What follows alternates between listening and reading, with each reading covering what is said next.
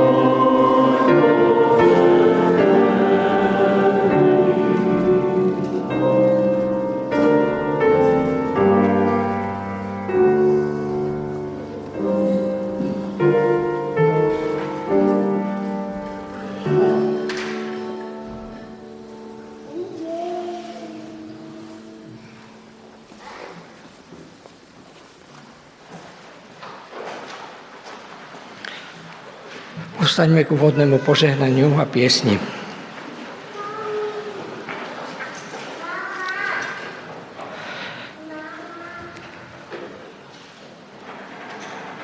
Nech nám všetkým, hľadajúcim aj hľadaným, nachádzajúcim aj nájdeným, utekajúcim aj bojujúcim za slobodu, ďalekým aj blízkym, trojjediný Boh nech udelí milosť a požehnanie.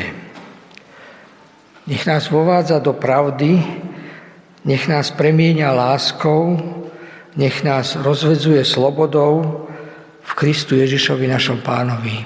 Amen.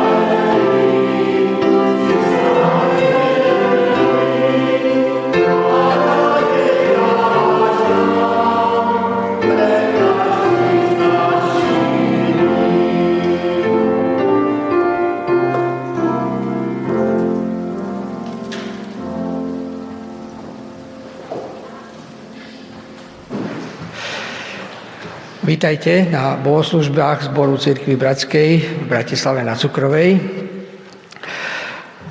Vítajte tí, ktorí ste tu domáci viery, vítajte tí, ktorí sú tu hostiami z iných spoločenstiev, aj našej cirkvi, alebo aj mimo. A všetci, ktorí ste tu náhodou aj prvýkrát. A začína sa tento týždeň školský rok. Údajne v pravoslávnej cirkvi je to začiatok cirkevného roku. Peter Kučera povedal, že pre neho je to tiež začiatok akože cirkevného roku, takého školského, lebo tá dynamika je iná, ako bola cez prázdniny. Tak vítajte na začiatku školského roku. Prečo začínať školský rok v kostole? Sú dokonca niektoré školy, ktoré začínajú tým, že skôr než deti vojdú do školy, tak idú do kostola. Alebo nielen deti, aj dospelí, teda univerzitní študenti, idú do kostola, aby sa poklonili Pánu Bohu, ktorý stvoril nás.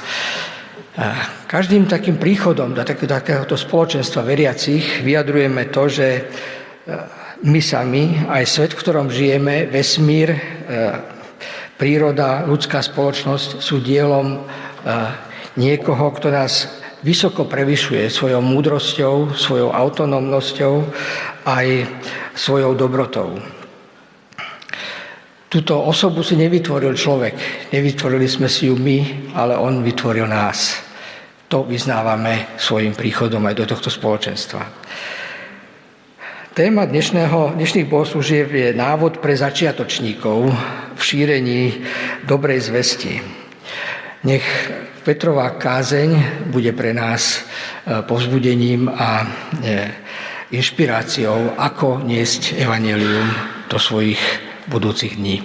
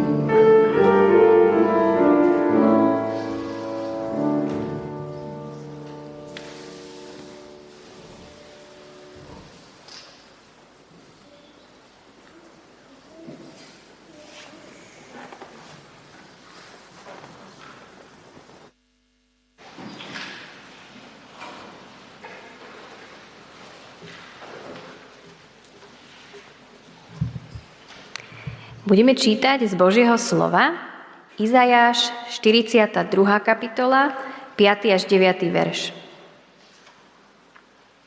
Takto hovorí Hospodin, Boh, ktorý stvoril nebesá, rozvinul ich a rozprestrel zem s jej porastom, dáva na nej dých ľudu a vzduch tým, čo po nej chodia.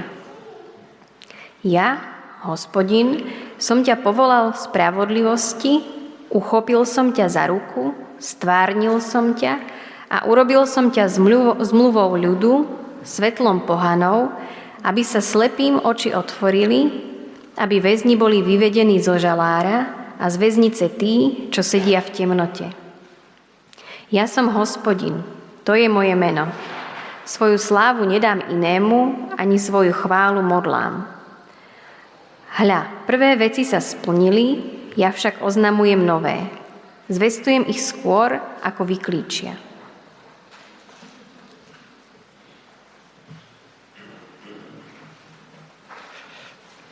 Budeme sa modliť.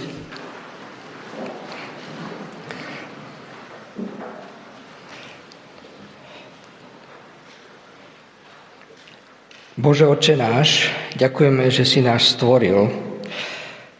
Ďakujeme ti za to, že si sa nám dal poznať cez svoje slovo, cez prírodu a veci, ktoré nás obklopujú. Ďakujeme ti, že si nás spojil ako ľud, že si nás spojil, aby sme si boli vzájomne blízki, podporovali sa a niesli svetlo. Pomôž nám byť tým svetlom v našich dňoch. Pomôž nám byť tým, my, ktorí vedú ľudí k pravde, ktorí sú zdrojom oslobodzovania a z rôznych otroctiev, ktorými človek dneska žije. Prosíme ťa o to, aby si prišiel na naše bohoslužby, bol našou, našim svetlom, aby sme my boli svetlom a zdrojom lásky okolo seba. Amen.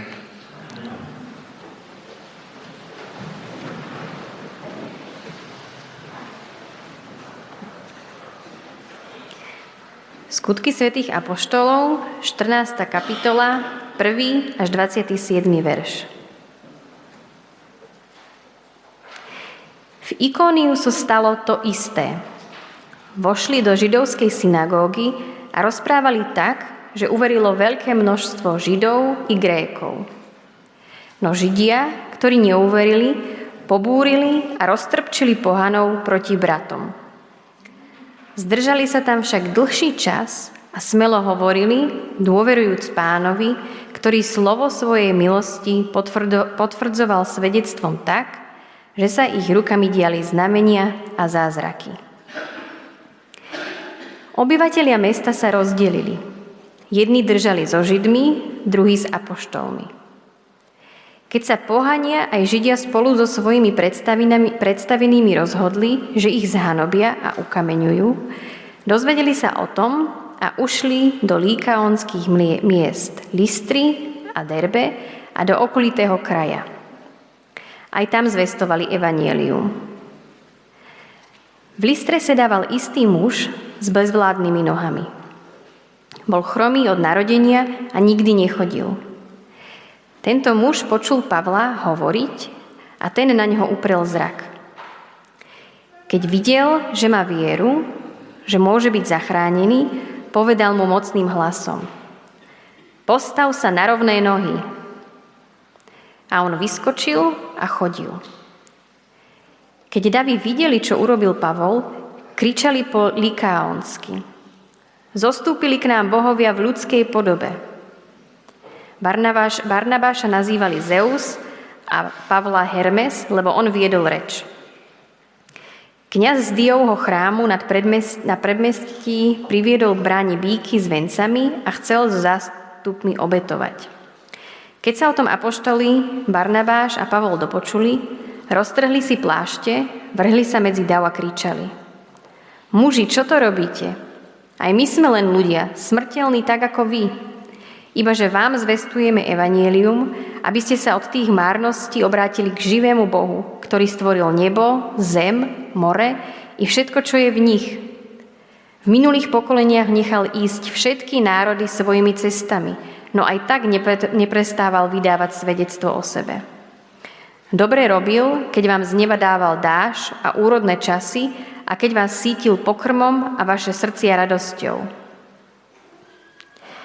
Toto hovorili a len len, že utíšili zástupy, aby im neobetovali.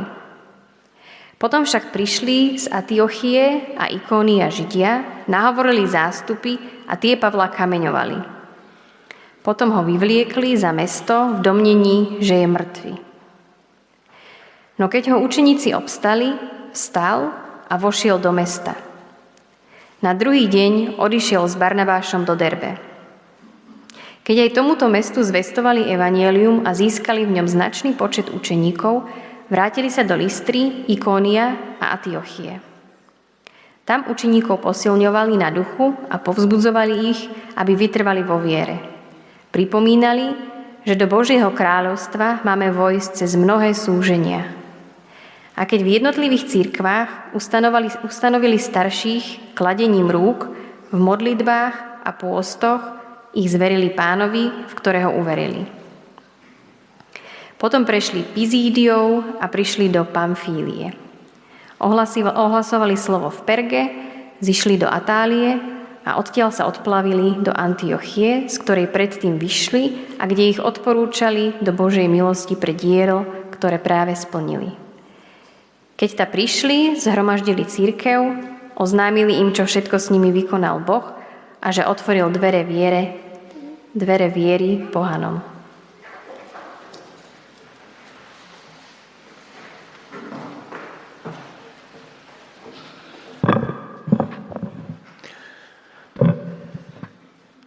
Také všem přeji dobré ráno.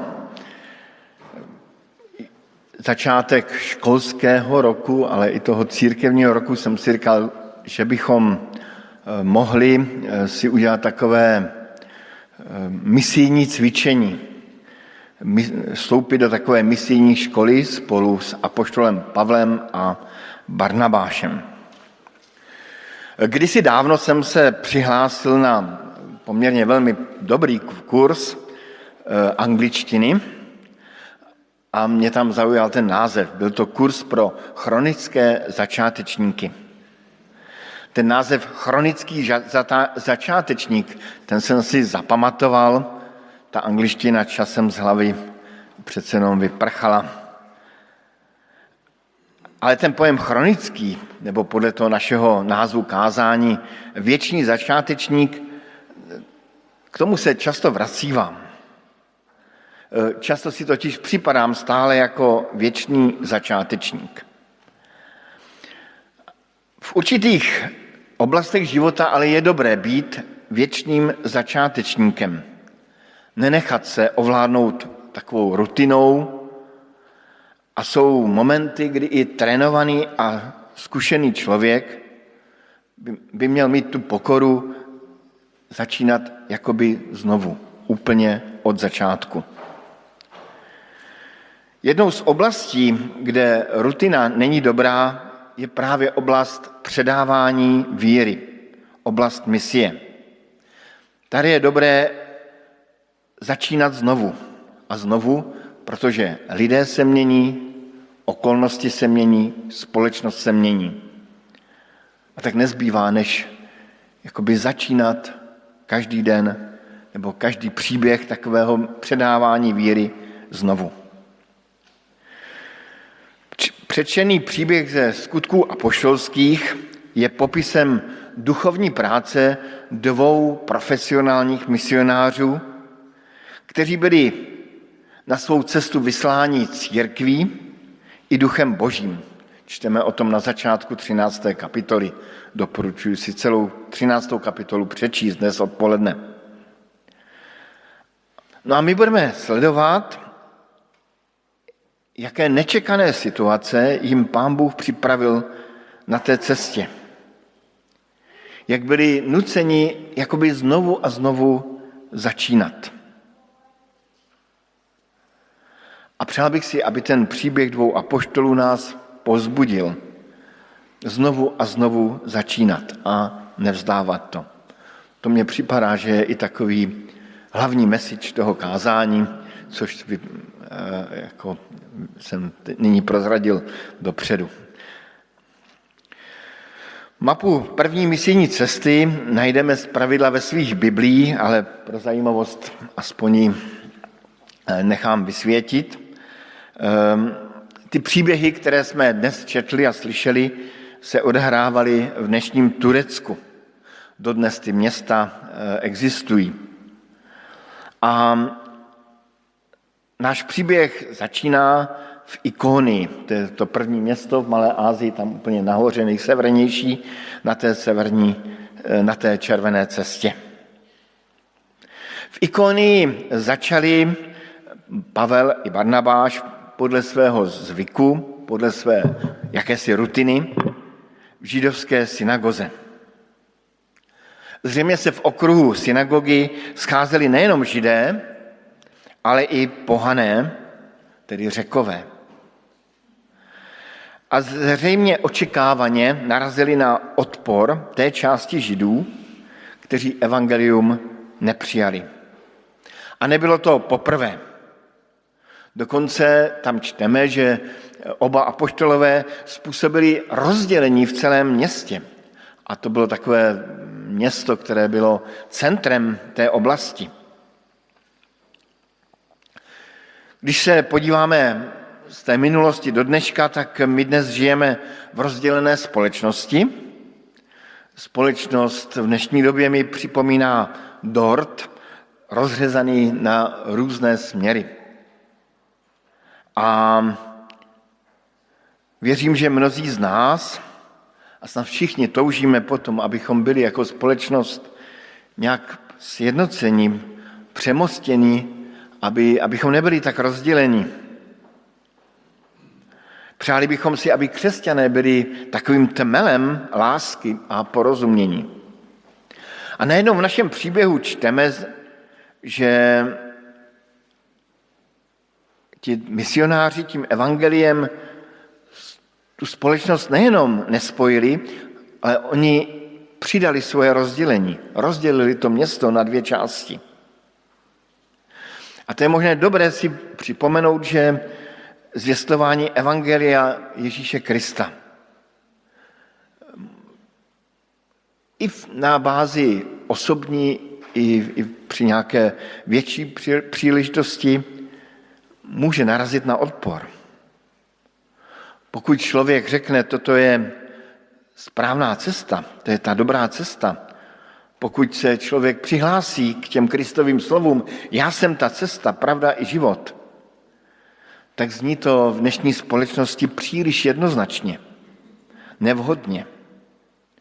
Protože přece každý máme svou cestu a nikdo nemá právo tvrdit, že je jenom jedna cesta.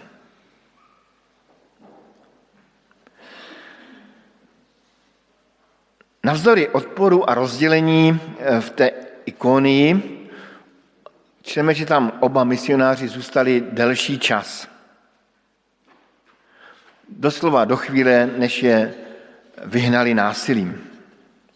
A oni ten čas využili k tomu, aby dál vyprávěli o Ježíši Kristu. A čteme tam takovou pěknou poznámku, která i k tomu dnešnímu vyučování pro věčné začátečníky je důležitá, že mluvili s důvěrou. S důvěrou v Kristovu moc, kterou propůjčoval jejich slovům. My dnes často hledáme způsoby, formy, jak sofistikovaně předávat evangelium. Hledáme slova, vhodný jazyk, ale způsob služby Pavla a Barnabáše je popsán tak, že důvěřovali tomu, že Kristova moc je s nimi. A také dokonce dělali různé znamení a zázraky, což je něco, co dnes při evangelizacích příliš neznáme. Ale to, že s nimi byla boží pomoc, anebo že s námi je boží pomoc a boží moc, neznamená, že se nám bude dařit dobře a že to bude všechno optimální. Ta misie v Ikónii nakonec skončí útěkem z města a útěkem do dalších měst. A my si můžeme dát otázku, takovou školní otázku. Byla to úspěšná mise? Jakou bychom asi dnes dali apoštolům zpětnou vazbu? Nepřehnali jste to trochu? Možná jste byli moc radikální? Co mohli udělat lépe? Možná bychom použili ta pověstná slova, bylo to dobré, ale... A teďka už s tím, co můžeme doplnit. Rozhodující je boží pohled na věc a lidsky se nám může zdát jejich mise jako ne zcela zvládnutá, ale ten boží pohled byl zřejmě jiný. Není tam zmiňován přímo, ale, ale není tam nic ani záporného. Prostě tak to chodí, když člověk se dá na cestu misie. A pojďme tím příběhem misijním dál a učíme se z toho příběhu něco do našich snah o misii. Učedníci utekli z Ikónie do dalšího města, které se jmenovalo Lystra. Zde začali svoje působení zcela jinak než v předchozím městě. Bylo to menší město a zřejmě tam nebyla ani synagoga. A s ní ani živé povědomí o Bohu a o židovském národu. Žili zde zřejmě především pohané. Apoštol Pavel a Barnabáš začali takovým eh, mocným, silným činem. Eh, uzdravili tam chromého člověka. A my bychom asi očekávali, že po takovém činu vzbudí v lidech úžas a lidé začnou se zajímat o evangelium, o to, co se stalo, jaká moc to byla. Ale misionářský čin Pavla a Barnabáše naopak uvedl do, pozemu, do pohybu pozemskou víru těch obyvatel toho města Lystra. Způsobil duchovní probuzení, ale nikoli ve vzývání jednoho Boha v poznání Pána Ježíše Krista, ale ve vzývání pohanských bohů. Dokonce to bylo tak, že začali považovat Pavla za Hermese, jednoho tedy z bohů, a Zea za Barnabá, ne, Barnabáše za Zea. Pikantní pro mě byla taková úsměvná zmínka, že se k oběma misionářům, že k oběma misionářům přivedli ověnčeného býka. Já jsem tedy um, si nemohl odpustit a hledal jsem na internetu nějakého pěkného ověnčeného býka. Um, našel jsem krávu, takže bude to kráva tedy. To... Ale přiznávám se, že jako dítě jsem tento příběh měl ohromně rád a pamatuji si, jak jsem se v nedělní besídce, tedy ve vyučování pro děti, pro malé děti, tomuto příběhu ohromně smál. Představoval jsem si toho Pavla, jak tam stojí nešťastně před tím býkem se spoustou květin. A, a oni byli opravdu zoufalí, to je potřeba říci, že, že zoufalí byli. Čteme tam, že roztrhli svoje oblečení a...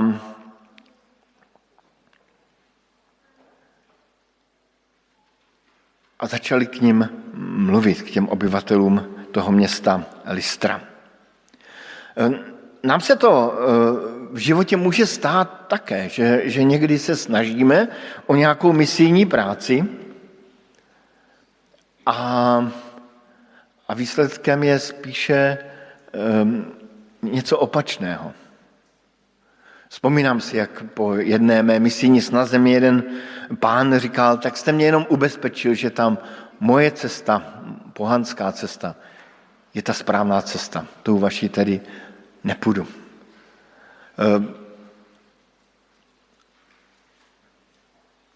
Nebo vám jiní řeknou, že, že nepotřebují vlastně toho vašeho Boha. Vzpomínám si na jednoho chlapce, který nám na takovém misijním oddíle říkal, že, že nechce chodit na ty naše duchovní programy, protože mu to nedělá dobře.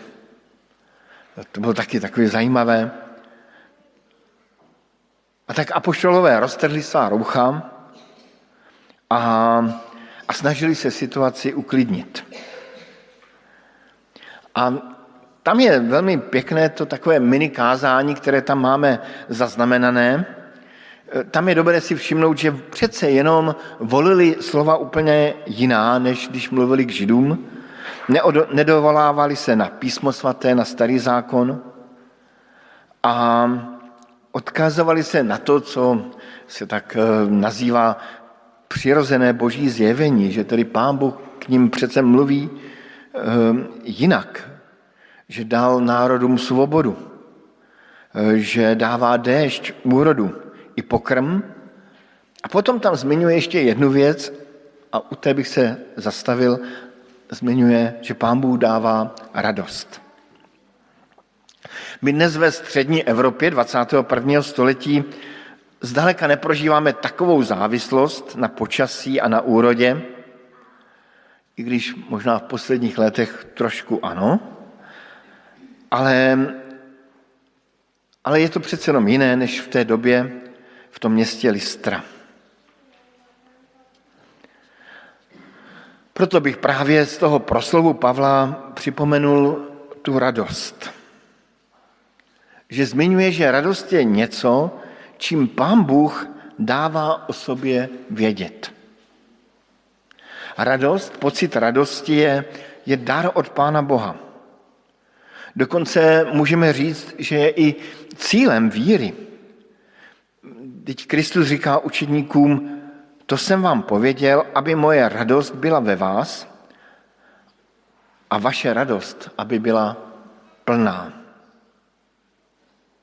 I v běžném hovoru, když se tak bavíme s lidma, tak vám často lidé řeknou větu, dostal jsem radost. Dostal jsem radost.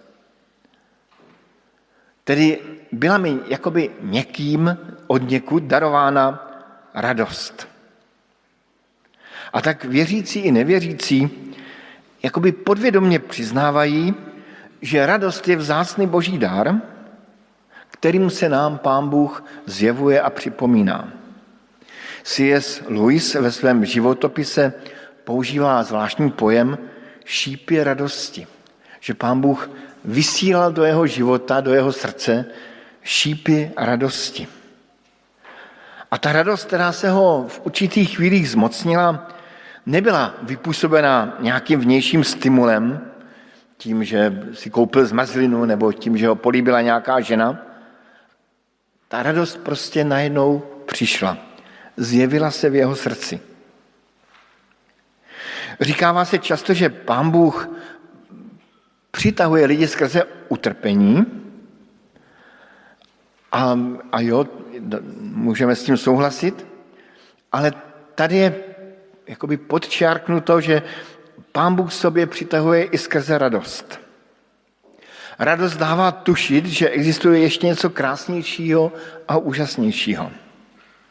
A podstatou společenství s Pánem Bohem zřejmě nebude jen láska, ale i radost. Úplná a vrchovatá. To je něco, co, co, co nás láká, co mě třeba osobně láká. A mám za to, že i v našich rozhovorech o Pánu Bohu, v rozhovorech, které vedeme s našimi přáteli, sousedy, ve škole, na ulici, můžeme lidé z vás, můžeme lidi zvát k radosti. A tím může být i tento příběh inspirativní pro nás. My se vraťme k tomu, do, do té e, Listry a ta misie nakonec skončí e, opět nárazem na odpor Židů, kteří mezi tím přišli z Ikónie a popudili, nahovorili zástupy. A nakonec celé zhromáždění začalo házet po Pavlovi kameni. Zástup se domníval, že je Pavel smrtelně raněn a toho zřejmě zachránilo. A my můžeme jenom žasnout nad tím, jak neskutečně snadno se dají manipulovat davy. Jeden den ty davy vidí v apoštolech bohy, chtějí jim obětovat býka a druhý den chtějí své bohy ukamenovat. Ty příběhy se stále opakují. A tady se můžeme znovu ptát, jak ta mise vlastně dopadla, jak bychom zhodnotili tuto misi v tom městě Lystra. Jakou bychom dali zpětnou vazbu Pavlovi a Barnabášovi? Zbudili u obyvatel víru, ale spíše víru pohanskou. Nakonec se všechno proti nim obrátilo a zřejmě tam ale několik lidí uvěřilo. Co mohli udělat lépe? A zase se nemohu ubránit dojmu, že prostě taková je misijní práce. Nikdy se nedaří, i když zase i tady věřím, že Duch Boží byl s Pavlem i Barnabášem. A možná, že ten zdánlivý nezdar byl v Božích očích spíše zdarem. Asi bychom mohli si připomínat různé příběhy o, o neúspěšných misiích, které se zdánlivě zdály neúspěšný, ale nakonec zpětně viděno, třeba z delšího časového odstupu, ty misie byly úspěšné. A naši dva misionáři se nenechali odradit. Ani rozpačitým výsledkem, ani pronásledováním. A příběh pokračuje dál a pokračuje v městě Derbe. A tam už máme jenom krátkou zmínku, že tam dílo evangelia šlo jakoby bez problémů. Čteme tam, že kázali dobrou zprávu, tedy evangelium o Boží lásce a mnoho lidí tam uvěřilo. Konečně misie proběhla bez těžkých situací, jako kdyby jim Pán Bůh vynahradil předchozí náročné dny a týdny. Ale co je na tom sympatické, je to, že, že oni to prostě nevzdávali. Oni bojovali dál.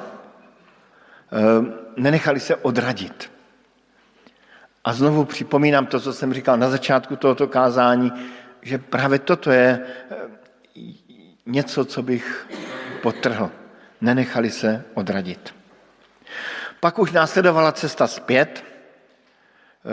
Oni doslova prošli tu cestu, kterou, tu misijní cestu, kterou předtím absolvovali a čteme, že tam všude posilovali učedníky a pozbuzovali je ve víře a říkali jim, musíme projít mnohým utrpením, než vejdeme do Božího království. Tady asi nemusím připomínat, že polovina křesťanského evangelijního poslání je právě to, že máme pozbuzovat a posilovat ty, co nově uvěřili. A zajímavé je, že autor skutků vybírá z těch slov pozbuzení tu jednu větu. Větu, že musíme projít mnohým utrpením, než vejdeme do Božího království. Křesťanství je náročná cesta, takovou, řekl bych, úzkou, trnitou cestu, cestou, po které máme ale s radostí kráčet. A je dobré i křesťany pozbuzovat a ukazovat jim na to, že ta cesta nebude vůbec jednoduchá. Zajímavé je, že když dnes se chcete stát členem komunity židovské, že vás často rabíni přemlouvají, ať to neděláte. Pražský rabín Sidon, když jeho syn projevil svoji touhu stát se součástí té komunity, tak, tak ho předtím varoval. A přiznávám se, že i já někdy, když mívám přípravu na křest s dospělými, tak, tak se jich ptám, jestli to opravdu touto cestou chtějí jít, anebo ne. Že to není jednoduchá cesta následovat Krista. Nakonec ten příběh končí návratem do domovského přístavu. Vrátili se do Antiochie, která je vyslala na misijní cestu. A tam jim vyprávěli o tom, že pro ně byl ten největší zážitek, že mnoho pohanů uvěřilo v Krista. Ale to je jiný příběh. Tím končí ta první misijní cesta apoštola Pavla. My jsme dneska probrali její druhou část. Tu první část si doporučuji přečtěte dnes, je zapsána v té třinácté kapitole. A já bych na závěr jenom stručně zopakoval některé teze tady z toho příběhu, které mně přijdou důležité i do dnešního doby. Do dnešní doby. To první, že misijní práce je práce stálých a nových začátků. Že jsme opravdu začátečníci, jako kdyby se to učíme znovu a znovu a je to tak dobře. To druhé, na misijním poli se nemusí zdánlivě dařit. Můžeme narazit na nepochopení a odpor, ale to nás nemá odradit. To třetí, nezapomínejme lidem připomínat radost jako dar a znamení od Pána Boha. A to poslední, mluvme s lidmi vážně o křesťanské cestě, o tom, že cesta následování Pána Ježíše Krista je cesta náročná, ale stojí za to. Pán Ježíš říká, na světě budete mít soužení, ale doufejte, já jsem přemohl svět. Amen.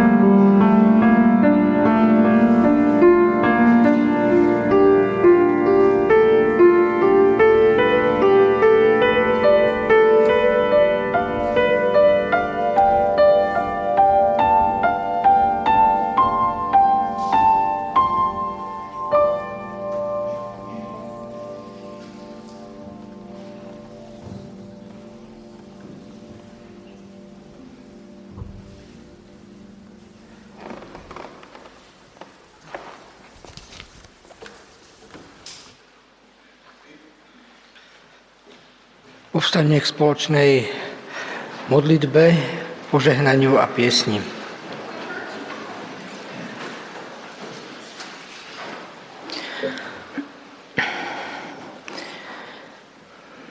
Pane Bože, chcem Ti poďakovať za dnešné ráno a za začiatok ďalšie nejakého časti roka, ktorý je pred nami.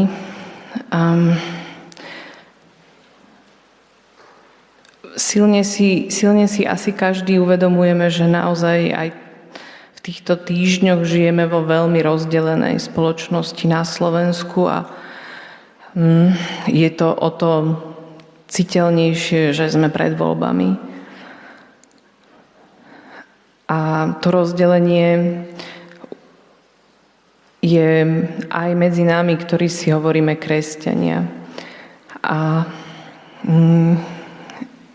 si kladiem otázku, že ako je možné, že títo ľudia, ktorí,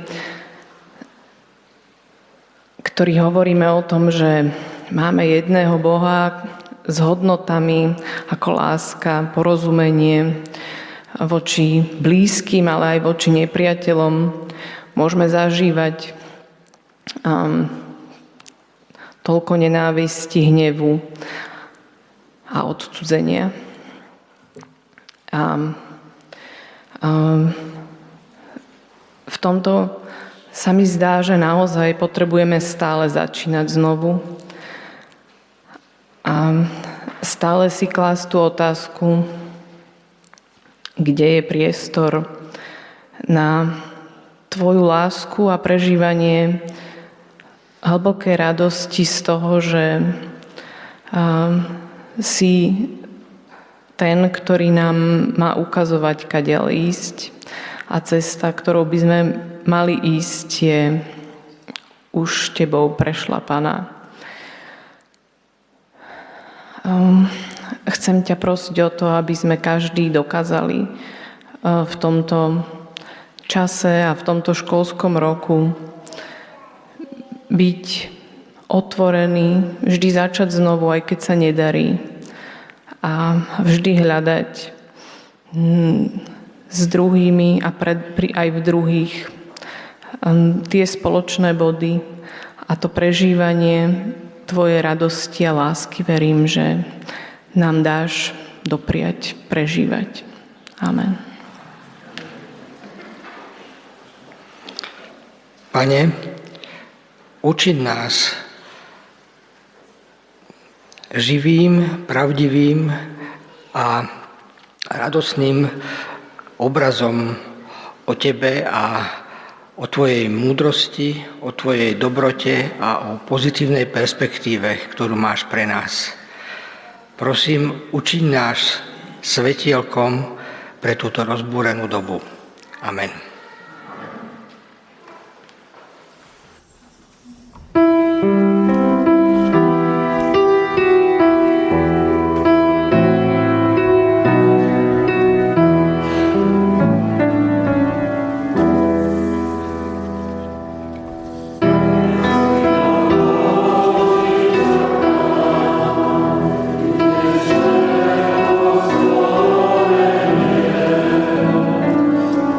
Oh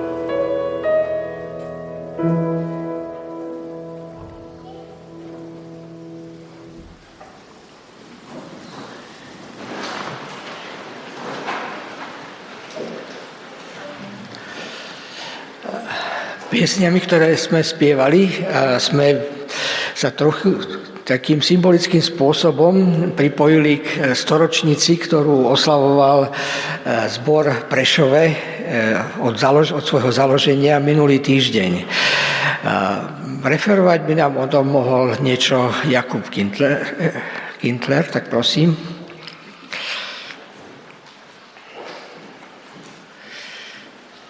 A počas toho, ako bude komunitné okienko prebiehať, prebehne aj zbierka, kde môžete vyjadriť svoju vďačnosť Pánu Bohu darovaním darov.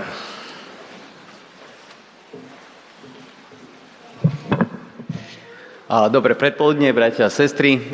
Skôr, než sa objavia fotky z Prešova, by som vám rád priniesol pozdravy zo Prešovského zboru, takisto od bratov a sestier z ďalších zborov, na východe predovšetkým, ktorí sa zúčastnili týchto oslav. Ako môžete vidieť na prvom obrázku, je stavba modlitebne v Prešove na Slovenskej tridsaťštyri. Stavba prebiehala počas druhej vlny normalizácie v sedemdesiatych rokoch bývalého, bývalej Československej socialistickej republiky.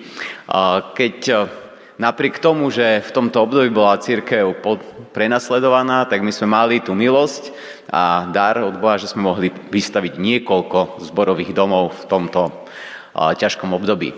A na ďalších dvoch obrázkoch môžeme taký jeden, toto máme taký hudobný obraz, a, s tým, že tie, každá oslava je spojená s nejakými a, dobrotami a oslavami, a teda každá oslava je spojená aj s piesňami, tak aj týchto toto významné jubileum sto rokov bolo obohatené množstvom piesní, ktoré sa spievali najmä na bohoslúžbách v nedeľu. Na ďalšom obrázku vidíte zoznam prvých členov novozaloženého zboru, ktorý vznikol v Medzanoch. Keď sa dobre pozriete na tie mená, tak máme tam meno Štefan Kušnír a Anna Kušnírová. A náš zbor je aj takýmto spôsobom prepojený so, s prvým zborom na Slovensku. A ide o pokrvnú líniu. Toto sú starí rodičia Ľuda Kušníra, a takisto starí rodičia Vierky a Milady Komrskových, a starí rodičia mojej mamy Janky Kindlerovej a takisto starí rodičia Joška a Aničky Nagajovej, ktorí sú členmi Zboru Cirkvi Bratskej v Bardejove. Zároveň dnes vám to privilegujem, keď sa tu pozriem do sály, privítať piatu generáciu otcov a matiek zakladateľov tohto zboru. Čiže máme tu medzi sebou dnes pra, pra vnúkov zakladateľov Jan a Šimon Porúbsky. Vítajte v Bratislave. Jan prichádza študovať do Bratislavy, tak vítaj v tomto hlavnom meste. A veríme, že sa ti bude dariť v štúdiu a zároveň chcem teda privítať aj všetkých, ktorí prichádzate za štúdium do Bratislavy, aby ste neváhali navštíviť tento zbor a verím, že sa môže stať vašim druhým domovom. Všetkým študentom a žiakom želám v novom školskom roku veľa síly, odvahy, trpezlivosti a najmä teda psychickej a fyzickej odolnosti, aby zvládli všetky nástrahy školského systému. A môžeme pozrieť ďalší obrázok. A toto je súčasný kazateľ Zboru Cirkvi Bratskej v Prešove, Martin Kačúr, ktorý teraz pôsobí ako kazateľ a správca zboru. A na ďalšom obrázku potom vidíte stretnutie, ktoré bolo v sobotu večer. Išlo o diskusiu, skôr na taký pohľad miesta a úlohy cirkvi do budúcnosti. Čiže v sobotu sa viacej diskutovalo o budúcnosti, ako keby sa spomínalo na minulosť. Hlavnými aktérmi diskusie boli kazatelia Cirkvi Bratskej zo Žiliny, to znamená Janko Máhrík je kazateľ správca zboru Cirkvi Bratskej v Žiline za kostolom. José Calvo Aguilar je kazateľom zboru a správcom zboru Cirkvi Bratskej v Žiline, toho pôvodného. Potom ďalšími dvomi diskutujúcimi boli členovia zboru Cirkvi Bratskej v Prešove, to je Tina Katuščáková, pôvodne Hudáková, a Daniel Bán, ktorý je zase pokrvne prepojený s týmto zborom, keďže tu ešte sedia stále jeho rodičia v našom zbore. Je členom zboru Cirkvi Bratskej v Prešove. Na ďalšom obrázku potom vidíme už tú oslavnú časť, čiže sto rokov založenia zboru, ten hlavný program boli slávnostné bohoslužby, ktoré boli v nedeľu, minulý týždeň. A tým, že išlo o sto rokov, tak aj ten zbor bol viac ako sto členný. Takže vidíte, že na pódium sa zmestí viac ako sto ľudí, čo prispelo k významne tak tej slávnostnému priebehu tých bohoslúžieb. Okrem teda spevákov z Cirkvi Bratskej v Bratislave a ďalších zborov, čiže z Prešova, Michaloviec, Bardejova, Smižan a Hermanoviec a iných sa zúčastnili v tom zbore aj speváci z Evanjelickej cirkvi, čiže Marta Bednárová priniesla niekoľko členov Evanjelickej cirkvi a spevákov do tohto zboru. Kázeň a bohoslúžby, teda slovom Božím, viedol brat kazateľ zo Žižkova a brat kazateľ Petr Jareš. Čiže toto je kazateľ Petr Jareš. Na predošlej fotke ste ešte mohli vidieť ďalších členov Bratislavského zboru, Peťa Michonka a Hanku, už teraz Machadíkov. Čiže uh, Petr Jareš ako zástupca uh, Žižkovského zboru uh, viedol kázeň na tému uh, povolania Abraháma a zasľúbenia Abrahámovi, uh, keďže jeden z pilierov vzniku zboru v Medzanoch bol práve zbor v Žižkove, ktorý vyslal svojho misionára, svojho misijného pracovníka a zároveň prvého kazateľa tohto zboru, uh, brata Krapáča. A ďalším takým zdrojom tých zakladajúcich členov boli miestni ľudia, ktorí odišli za prácou do Ameriky a z Ameriky priniesli evanjelium späť do svojich domovov. A tretí taký prúd vzniku boli kolportéri a práca kolportérov na Slovensku. Čiže odkaz aj kazateľa v tom slove, ktoré bolo čítané z prvej knihy Mojžišovej z dvanástej kapitoly o povolaní Abraháma a ďalšie kapitoly, odporúčam si prečítať aj ďalej, bolo postavené aj na tom, že sľub, ktorý dá Pán Boh, nakoniec bude dodržaný, napriek tomu, že nám sa zdá, že by tomu sľubu trebalo nejako pomôcť, alebo že sa nenaplňa v tom čase, ako by sme si predstavovali. Tak nejak to bolo aj s Abrahamom, ktorý, keď videl, že postupne stárne a že už má deväťdesiat rokov a ešte stále nemá potomka, tak ako môže byť zasľúbeným národom, tak sa snažil tomuto sľubu nejakým spôsobom pomôcť. Prečítajte si v Biblii, ako to bolo a ako to dopadlo. Ešte by tam mala byť nejaká jedna alebo dve fotky, myslím. Toto je náš súčasný predseda cirkvi, brat kazateľ Štefan Kušnír, ktorý viedol Večeru Pánovu. A na záver, tak s takýmto nadšením spievali speváci. Ďakujeme za rozsiahlu informáciu. A teraz ešte niekoľko informácií o tom, čo sa bude diať na našom spoločenstve. Pozývame vás v nedeľu ráno na budúci týždeň na deviatu hodinu na, na stretnutie modlitebné. O desiatej budú riadne bohoslužby, ako vždy.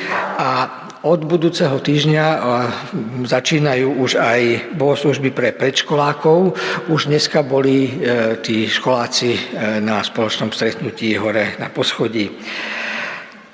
Takže začína kolobeh aj nedeľných bohoslužieb pre deti. V útorok bude modlitebná hodina pre ženy o osemnástej hodine a Jakub Uhlík pozýva na dvadsiateho druhého až dvadsiateho štvrtého deviateho na víkendovku všetkých vysokoškolákov a potenciálnych vysokoškolákov, prípadne aj tých, ktorí už majú vysokoškolu za sebou, ale sa cítia mladými. Takže eh, prihláste sa u neho, u, uh, u Jakuba Uhlíka.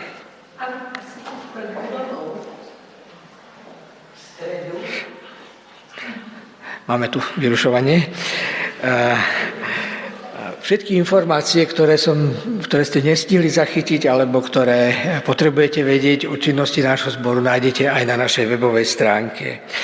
Ďakujeme vám za finančné dary, ktoré, ktorými podporujete naše spoločenstvo a prajeme požehnanú nedeľu a požehnaný školský rok. Áno, ešte nech sa páči. Lebo budúcu nedeľu je predĺžený víkend, tak asi viacerí budete možno niekde mimo, ale tú ďalšiu nedeľu dvadsiateho štvrtého sú bohoslužby v Narnii. Tak to som chcel len pripomenúť, aby ste vedeli, že toho dvadsiateho štvrtého nedeľu o dva týždne nebudú bohoslužby tu, na tomto mieste, ale v škole v Narnii. A ešte predsa len jedna vec, že Danko Machadík má pre nás nejakú výzvu pre tento školský rok.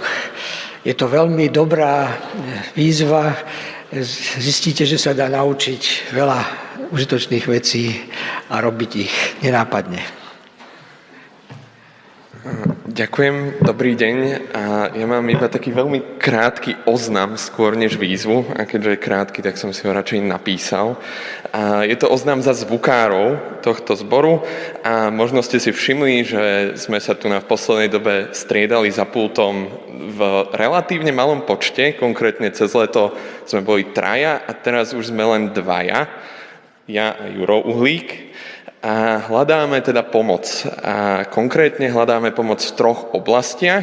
A tá prvá oblasť je, že hľadáme človeka, ktorý by bol ochotný v nedeľu pred bohoslužbou prísť, odomknúť pult, zapnúť ho a potom vždy, keď sa postaví niekto k mikrofónu, tak zapnúť ten správny mikrofón.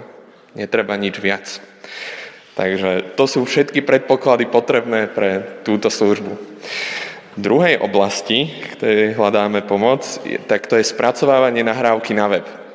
Výhodou tohoto je, že to môžete robiť z pohodlia svojho domova a jediné, čo k tomu potrebujete, je počítač a internet.